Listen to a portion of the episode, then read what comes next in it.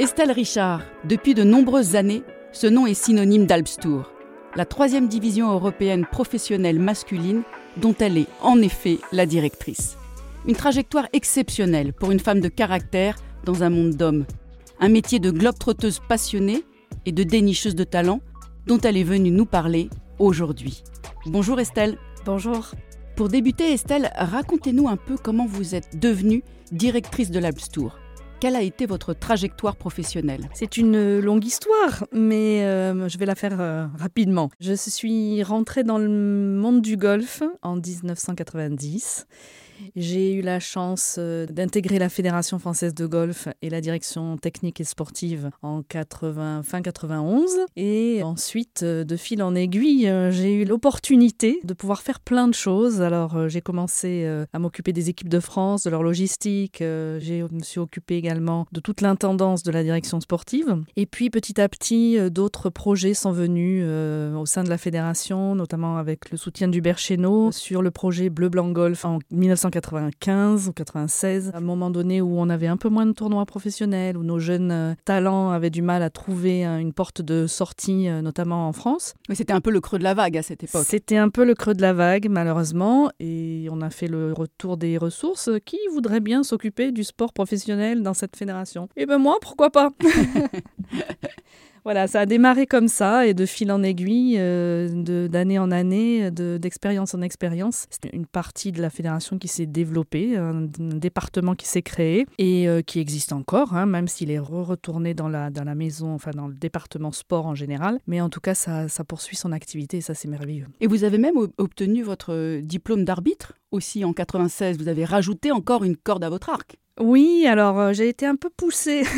c'était pas forcément mon premier euh, souhait. En effet, c'était utile finalement pour la carrière que je souhaitais mener. Donc j'ai passé le premier diplôme d'arbitre en 96 et euh, j'ai une petite anecdote parce que j'ai été plongée dans la cour des grands tout de suite. C'était un championnat de France à Saint-Omer, pro. Premier ruling, Jean-François Remézy. Ouf je le connaissais bien, heureusement. Mais euh, quand il a appelé un arbitre, je suis, je suis arrivée sur le, sur le lieu et il me disait Non, mais Estelle, appelle un arbitre. Non, mais c'est moi l'arbitre. Non, non, mais Estelle, appelle un arbitre. C'était rigolo. Donc, tout de suite, vous avez été plongée dans le grand bain. Oui, oui, c'est ça. Et puis après, vous avez une expérience aussi en, parallèle, si j'ai bien compris, avec la, fédération marocaine. Oui, j'ai euh, beaucoup d'amitié pour cette fédération et pour ce pays et pour toutes les personnes qui euh, travaillent dans le milieu du golf notamment. J'ai eu la chance de pouvoir intégrer euh, de façon parallèle et d'aider à la construction du mm, premier circuit euh, pro euh, marocain. C'était 2003 avec l'aide des deux fédérations en essayant de mettre plus en avant la, coopération entre ces deux fédérations françaises et marocaines. Et c'est le début aussi d'une belle aventure parce que c'était aussi l'organisation Trophée Hassan II, Couple à la Meriem. Pour les femmes Pour les femmes mmh. notamment, voilà. Mmh beaucoup de, beaucoup de joie, beaucoup de, une, expérience enrichissante comme on ne peut pas l'imaginer. Et donc ça, vous le faisiez en parallèle, mais, mais vous avez arrêté il, y a, quelques années déjà, non? Oui, j'ai arrêté en 2013, je crois. Donc je fais euh, une dizaine d'années complètes euh, là-bas, et puis j'avais commencé en 98, donc euh, voilà. Mmh. Mais, mais au départ, est-ce que vous vous destiniez à, travailler dans le golf? Je pense pas du tout. Quand j'étais, si on me demande revenu à l'époque du lycée, est-ce que tu aurais travaillé dans le golf?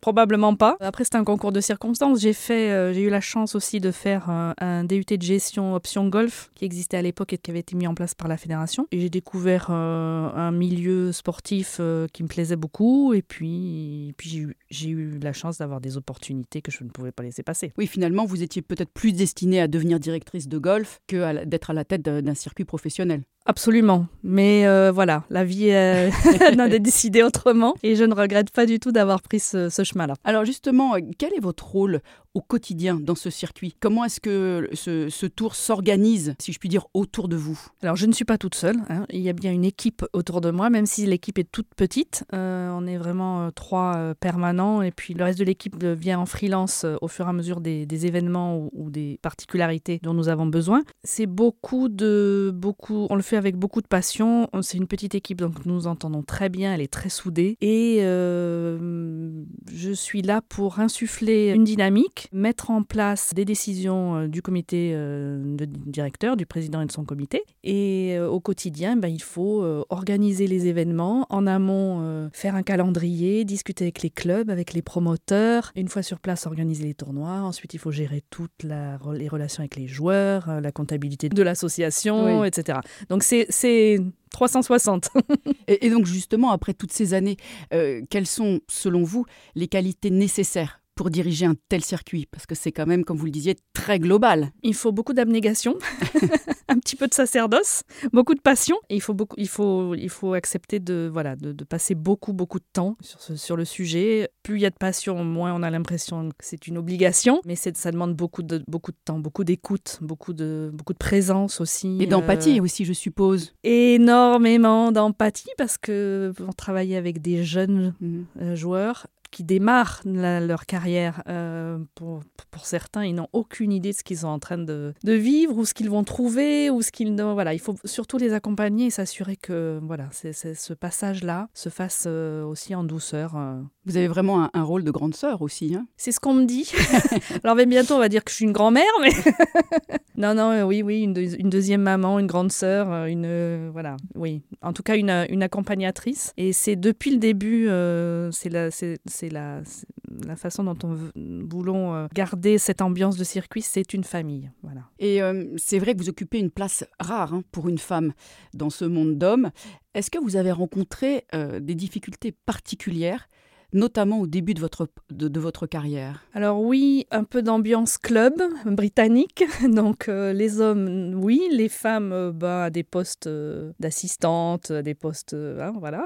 Un peu plus secondaires. un peu plus secondaires. Mm. Donc au début, c'était un petit peu, un petit peu délicat, un peu de misogynie parfois, un peu de machisme, etc. Donc ça m'a demandé, je pense, plus de travail pour, pour m'affirmer et aussi parce que c'est pas facile d'avoir confiance en soi quand on est entouré de voilà et, ces hommes. Et quand on a préparé cette émission, euh, vous m'aviez raconté une anecdote amusante, notamment lors d'une réunion, l'une de vos premières réunions avec la fédération italienne. Est-ce que vous pouvez nous en oui, faire part oui, ici? Oui, oui, je me souviens, c'était avec euh, le secrétaire général de la fédération italienne et puis euh, le, président de l'époque du Alps Tour. Nous étions quatre ou cinq, j'étais la seule femme autour de cette table.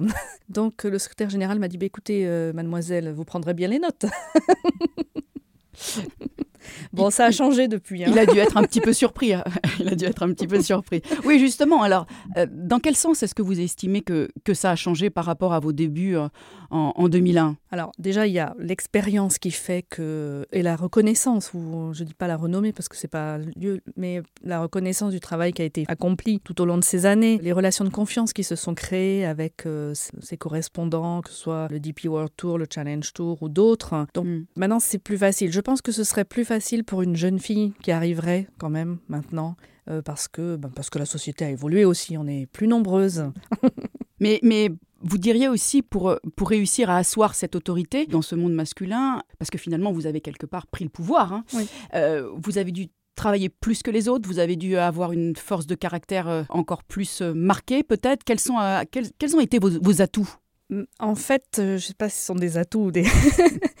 Mais euh, ça m'a demandé plus de travail, c'est sûr. Je pense aussi euh, de se créer un peu une... Parce que moi, je suis assez sensible. Donc, de se créer une espèce de carapace pour ne pas montrer trop de sensibilité à certains moments. Ce qui ne devait pas être toujours facile. Ce qui n'est pas toujours mm. facile, mm. voilà. Mais ensuite, je pense que c'est le travail et puis montrer que la compétence est là et que les personnes autour de moi peuvent compter sur moi aussi. Voilà, je ne vais pas lâcher les choses. font que, voilà, au fur et à mesure. Et rétrospectivement, est-ce que vous pensez qu'un homme finalement aurait rencontré les, peut-être les mêmes difficultés? Non, ça aurait été beaucoup plus simple. Ça aurait été beaucoup plus simple parce que je pense qu'on leur fait plus facilement confiance. On se dit que bah, ils sont capables. Hmm. Voilà. Même si ça fait parfois un peu illusion euh, un certain temps, mais non, voilà, je pense que J'ose espérer qu'à l'heure actuelle, une femme qui prendrait un poste comme le mien, enfin, qui aurait la même carrière que moi, pourrait évoluer plus vite. Et euh, il est évident que vous exercez un métier qui n'est pas évident. Alors, euh, est-ce que vous auriez des, des pistes euh, pour peut-être intéresser plus de femmes à ce genre de, de carrière? Alors oui, parce que je pense qu'elles sont il y a plein de femmes capables, hein, parce que je vois parmi euh, maintenant euh, les femmes euh, qui sont dans le milieu. on en a une qui est arbitre sur le DP World Tour, hein, qui fait une belle, très belle carrière. La directrice de l'Open de France, qui est une française aussi, qui fait une excellente carrière. Je sais que le Royal Ancien est en train développe petit à petit une formation pour un, un réseau justement Women in Golf pour cela. Donc je pense qu'il y a de la place pour les femmes, il faut juste oser taper la porte. taper à la porte. et venez vivre ma vie. Voilà, oui, c'est ça. Et euh, oser, franchir, franchir le pas. Oui, oser appeler. Et euh, lorsque nous avions préparé l'émission, vous parliez aussi de, bon, bien sûr, de l'importance de parler l'anglais, puisque quand même vous évoluez dans des pays étrangers aussi, euh, la notion d'arbitrage, mais que la majorité des, choses, finalement, vous les avez apprises sur le terrain. Mais oui, parce qu'il n'y a pas de formation réelle, spécifique. Il y a une formation à l'arbitrage, une formation à la préparation de parcours, etc. Mais rien ne remplace l'expérience avec du staff plus ancien ou d'autres circuits. C'est eux qui m'ont appris le métier. Et j'ai toujours euh, envie aussi de transmettre. J'essaie sans cesse voilà, d'avoir des collaborateurs plus, euh, plus jeunes pour transmettre. Et puis, euh, parce que nous nous adressons à des jeunes, hein, la moyenne d'âge, ça doit être 23 ans, quelque chose comme ça, 23-24 ans, il faut que, il faut que, ça, faut que ça passe. Il faut que le, le courant passe. Le courant passe, mm. c'est plus facile avec des personnes plus jeunes. et justement, avec les joueurs, quel genre de relation est-ce que vous entretenez avec eux? Alors, beaucoup de respect déjà. On essaie aussi d'être, euh, c'est ce que je disais, il y a quand même cette ambiance de famille. Donc, euh, beaucoup d'empathie, beaucoup de prévenance, être bienveillance, être attentif à ce qui se passe autour, sentir les choses, euh, voilà. Et leur dire qu'on est surtout, on est là, que ce soit moi ou, mes ou les autres collaborateurs, on est là pour eux. S'il arrive un pépin, on est là aussi. Oui, vous essayez vraiment de créer une bulle bienveillante en fait hein, oui, pour eux. Oui, hein. une deuxième famille mm. euh, et pour certains c'est peut-être même euh, une famille. Mm. Oui, parce qu'on le rappelle, ils sont très jeunes quand ils, arrivent en général. Jeunes, ils sont très jeunes, ils ont peu d'expérience des voyages notamment. C'est pas simple euh, mm. de, du jour au lendemain de se débrouiller tout seul, de voyager en Europe avec des langues qui sont pas les mêmes. Avec Bien sûr. Et, et, je crois que vous aviez une histoire d'un jeune qui avait perdu son passeport, vous m'aviez raconté. Oui, cette année c'est encore arrivé. On a un jeune écossais à Tenerife qui a perdu son passeport, donc euh, il pouvait pas pu prendre son avion. Et ensuite, il était euh, à la porte de son Airbnb et le pauvre, il était tout tout penaud, tout perdu, euh, dans un, ne parlant pas espagnol du tout, etc. Donc il nous a appelé, euh, le tournoi était terminé, mais il nous a appelé parce qu'on était encore sur place, Dieu merci, euh, en disant qu'est-ce que je peux faire, est-ce que vous pouvez m'aider? Je dis bon bah viens, où est-ce que tu es? Je sais pas. mets le, mets le coordonnées GPS, envoie-moi tes, ton GPS, je viens de chercher. Euh, voilà. votre journée, elle s'arrête, euh, elle s'arrête pas juste à la fin du tournoi. On a bien compris. Hein oui, c'est ça. et, justement, est-ce qu'on peut en profiter pour que vous nous en parliez un peu plus de l'Alps Tour? Donc, on a bien compris que c'était cette troisième division européenne professionnelle masculine. Comment est-ce que c'est structuré? Combien de tournois? Quelle est un peu la, dotation? Alors, le, la particularité des satellites tours de la troisième division, c'est que c'est des satellites tours régionaux on va dire. Il y a une partie sur les îles britanniques, une partie sur la Scandinavie, une partie sur l'Europe du central et l'Europe de l'Est, et nous qui rassemblions euh, l'Ouest et le Sud de l'Europe. Voilà. Euh, donc nous avons euh, quatre pays forts, c'est Italie, France, Espagne et Autriche. plus d'autres qui viennent se, se, joindre à nous. Voilà. Ensuite, c'est en gros 16-18 tournois on a un, peu moins cette année, mais euh, autour de 16-18 tournois par an.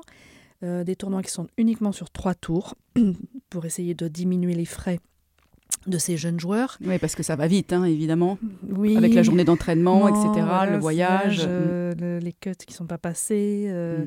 le peu d'argent, hein, parce que les dotations sont de 40 000 euros pour 40 joueurs, mais le premier gagne 5 800 euros brut. Mm. Voilà. Oui, c'est 40, 40 000 euros finalement pour 54 trous. Et lors de la finale, on est sur 45 000 oui, Un, peu, un peu plus, 50 000, voilà, 50 000. Donc on essaie petit à là, on va à partir de 2024, on va essayer de monter un petit peu, mais bon, ça va prendre du temps. Mm. C'est compliqué, on n'est pas dans un, essor économique incroyable en Europe, donc euh, voilà. Et est-ce que c'est suffisant euh, pour que les pros gagnent euh, leur vie? Est-ce que, est que finalement ils doivent rester sur, sur ce circuit ils peuvent, Est-ce qu'ils peuvent y, y, évoluer pendant de longues années? Absolument pas, et c'est pas le but non plus. Même si je regrette qu'il n'y ait pas assez d'argent, honnêtement, si on avait des on avait 50 000 euros sur chaque tournoi, on serait déjà un peu, il serait déjà un peu plus à l'aise. Mais euh, l'idée, c'est, c'est un tremplin. Hein. c'est euh, donc au bout de trois ans, il faut être sorti. Ouais, c'est les, vraiment un les circuit. meilleurs seront sortis en tout cas. Oui, c'est vraiment un circuit formateur. C'est Oui. ça l'idée. Oui, oui. Et, et quel est le rôle du circuit européen, le DP World Tour, dans votre circuit? Ben, ils sont, euh, on, on travaille sous, le- sous leurs auspices en fait. Ils nous euh, gentiment nous donnent un label, Oui, une reconnaissance. une reconnaissance. Voilà, nous signons un contrat annuellement euh, entre chaque, enfin, chaque satellite tour et le et le Challenge Tour et le DP World Tour avec des contreparties. euh, voilà, des, Et on le rappelle, le Challenge Tour, donc, qui est la deuxième division européenne, les passerelles entre le Challenge Tour et l'Alps Tour, quelles sont-elles? Alors, nous avons euh, cinq places pour les cinq premiers de l'ordre du mérite euh, pour leur donner une catégorie de jeu euh, sur le Challenge Tour. Et on a aussi six exemptions du premier stage des, des cartes d'accès au, La première au étape DP World Mm. Tour. Voilà. D'accord. Donc, c'est quand même pas si mal. Mm. Voilà. Et est-ce que l'Alps Tour offre des points pour le classement mondial, professionnel, mais aussi amateur? Oui, absolument les deux. Alors, même si ça ne représente pas beaucoup, hein, pas évidemment. c'est à la hauteur du, Oui. du champ de- des joueurs, mais euh, oui, oui, oui, bien sûr. Et c'est important, parce que, notamment pour les amateurs, parce que euh, ça peut leur permettre de faire euh, aussi une, une grande partie d'une saison euh, chez nous, tout en gardant leur statut. Euh, Et de se frotter au meilleur. Et se frotter au meilleur et, et- et vérifier s'ils ont euh, et l'envie et, les- et le niveau pour aller plus loin. Depuis, euh, depuis 2001, je crois savoir qu'il y a eu euh, vraiment des tournants dans l'histoire de votre circuit, et notamment en 2007. Qu'est-ce qui s'est passé exactement? Alors, on a, on a passé les cinq, six premières années, je dirais pas de façon un peu amateur, mais, c'était les débuts. Euh, chaque fédération gérait ses, tournois, chaque euh, promoteur réglait les joueurs. Euh, c'était un petit peu disparate en termes d'organisation d'un tournoi à l'autre ou d'un pays à l'autre. C'était bien organisé globalement, il n'y avait pas de souci. Mais je pense qu'au bout d'un certain temps, il fallait un petit peu euh, harmoniser la façon de- Se d'organiser. professionnaliser Et peut-être se professionnaliser également, s'assurer que c'était, euh, s'assurer que les joueurs étaient payés à temps, d'un certain nombre de voilà de petites euh, questions logistiques et pratiques, mais qui sont importantes pour eux. Donc, euh, j'ai proposé à la Fédération française de reprendre la gestion globale, et donc on a changé le siège social d'Italie à Paris, à Levallois-Perret. Et depuis, euh, voilà, ça, ça, ça continue comme ça. Et, et alors après, en, en 2020, lorsque le, le Covid est, arri- est arrivé, là, ça a été très compliqué aussi. J'ai vraiment cru à un moment donné qu'on n'en réchapperait pas, nous non plus, qu'il allait nous tuer aussi. Mais euh, j'ai trouvé en la présence de notre président Marco Durante et puis du comité en général de dire bon, nous sommes des fédérations, nous avons la capacité d'organiser un minimum de choses sans mettre en péril nos fédérations respectives. Même si on doit démarrer la saison parce qu'on l'a démarré qu'en août, il faut quand même tenter le coup euh, parce que si on s'arrête, on ne sait pas si on pourra reprendre. Voilà. Et donc, on a fait une petite saison, neuf tournois. On a quand même fait des cartes. J'ai Pour négocié maintenir, vous avez- pour vous êtes maintenir, maintenir, voilà, ça. pour se maintenir. J'ai négocié pied à pied avec le Challenge Tour pour obtenir euh, quand même euh, trois places pour la saison suivante, alors que tout était bloqué chez eux. Eux, ils avaient tout gelé. Vraiment une période très très C'était compliquée. une période très compliquée, mais euh, en même temps, elle nous a renforcés. Mm, mm. Et votre slogan, c'est euh, Raising Golf Stars, c'est-à-dire faire émerger les stars de demain. Quelle est finalement la, la vocation euh, et- de ce circuit? Quelles sont, quelles sont vos missions? On parlait d'un circuit formateur. Bah, je pense que la première des missions, c'est donner des opportunités de jeu.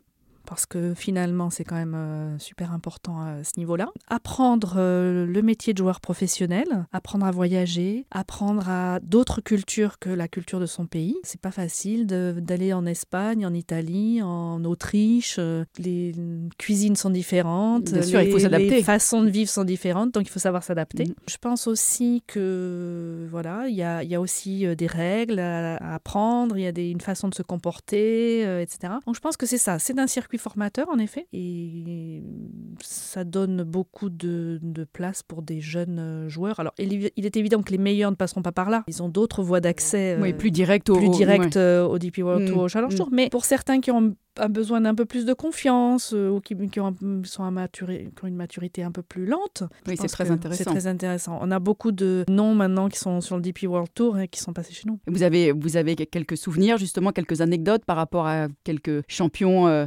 connus euh, qui- oui, un garçon comme par exemple, je me souviens très bien de Victor Pérez quand il est arrivé. Le premier tournoi qu'il a joué, c'était en Égypte. Et j'avais été impressionnée de la façon, déjà de sa préparation pendant le tournoi, des questions posées. C'était déjà très, très euh, Mature. carré et mature Mm. dans sa tête. Des garçons comme Antoine, Antoine Rosner aussi, pareil. De toute façon, généralement, euh, les deux, trois premiers tournois. euh, après ces deux trois premiers tournois, on sait à peu près, même sans avoir vu les swings, qui va, qui a des chances de, de voilà, de d'avancer dans la dans la carrière. Et, et votre peut-être votre plus belle découverte de talent, est-ce que, euh, que vous l'avez en, en Euh, tête? J'en j'en ai plusieurs. Je pense que et je me souviens aussi d'Adri Arnos, euh, L'espagnol? l'espagnol, qui était rentré d'université au printemps et qui avait fait la, la- la fin de saison avec nous et qui est monté sur le tout de suite et monté sur le tour l'année d'après. Voilà, ça fait partie de ces joueurs. Angel Hidalgo aussi, qui est allé très vite. euh, Des trajectoires très des rapides. trajectoires très rapides. Voilà. Et, euh, et ces futurs champions, vous, vous qui les avez vus donc euh, évoluer euh, pendant plus de une vingtaine d'années, on a l'impression qu'ils sont de, de plus en plus jeunes, de plus en plus travailleurs. Est-ce que vous, vous êtes d'accord avec tout ça? Oui, parce que je pense que maintenant, ce sont de vrais athlètes. J'ai envie de dire, on- a, on a enfin un vrai sport. Enfin, je veux dire, euh, d'abord, euh, quand on les voit physiquement, ils sont affûtés, euh, ils travaillent plus, ils sont mieux. Je pense qu'ils ont pris en compte aussi tous les autres paramètres en dehors de la partie technique, c'est-à-dire le sport, enfin, l'entraînement physique, la préparation mentale, même s'il reste encore un, un- un bon chemin à parcourir. La diététique, la diététique, Mm. voilà. Mm. Donc, je trouve que c'est quand même plus athlétique. Enfin, ce sont de Mm. vrais sportifs. De vrais sportifs. Et euh, pour, euh, pour 2024, si on en revient un, un petit peu à l'Alps Tour, quels sont les nouveaux tournois que vous envisagez d'or- d'organiser alors? Alors, normalement, je croise les doigts, les... on devrait pouvoir organiser un événement au, au YouGolf euh, de Lacano, à Ardilouz. Donc ça, au mois de mai, on travaille sur sud-ouest. un- c'est dans le sud-ouest, voilà. On travaille sur un autre projet qui, j'espère, aboutira aussi euh, dans l'est de la France, à Longwy. Donc ça ferait trois tournois en France alors? Ça ferait peut-être même quatre. Peut-être même quatre, que oui. On, garde, on devrait garder l'Open de la Mirabelle d'Or. D'accord. Oui, la Grange aux Ormes. Et puis, on a un tournoi qui est euh, euh, mixte, enfin, avec le, le Let Access Series à Saint-Aubert. D'accord, d'accord. Et euh, pour conclure, Estelle, c'est vrai que vous avez sillonné la planète golf depuis plus de, de 20 ans hein, pour promouvoir euh, notre sport. Finalement, vous, à titre personnel, où est-ce que vous vous voyez dans 10 ans? Oh, ben, je pense, euh, comme c'est mon bébé, je vais le, je vais l'accompagner, je vais continuer. non, j'espère le continuer. Et puis, euh, je vais seulement, euh, probablement, déménager personnellement, et, voilà, vers des, vers des, des cieux plus ensoleillés. non, non, sinon, oui, je garde le, je garde le Alps Tour jusque. Je pense, je- j'espère qu'il a encore besoin de moi. Bon, bah, c'est un joli programme. Merci beaucoup, Estelle, Merci beaucoup, Christelle. d'avoir été avec nous aujourd'hui et de nous avoir raconté votre parcours inspirant. Vous avez su non seulement trouver votre place dans ce monde masculin, mais aussi parfaitement réussir à diriger et à promouvoir ce circuit. Et cela n'a pas toujours été facile. Gageons que vous avez ouvert la voie à d'autres vocations et pourquoi pas féminines. Merci beaucoup.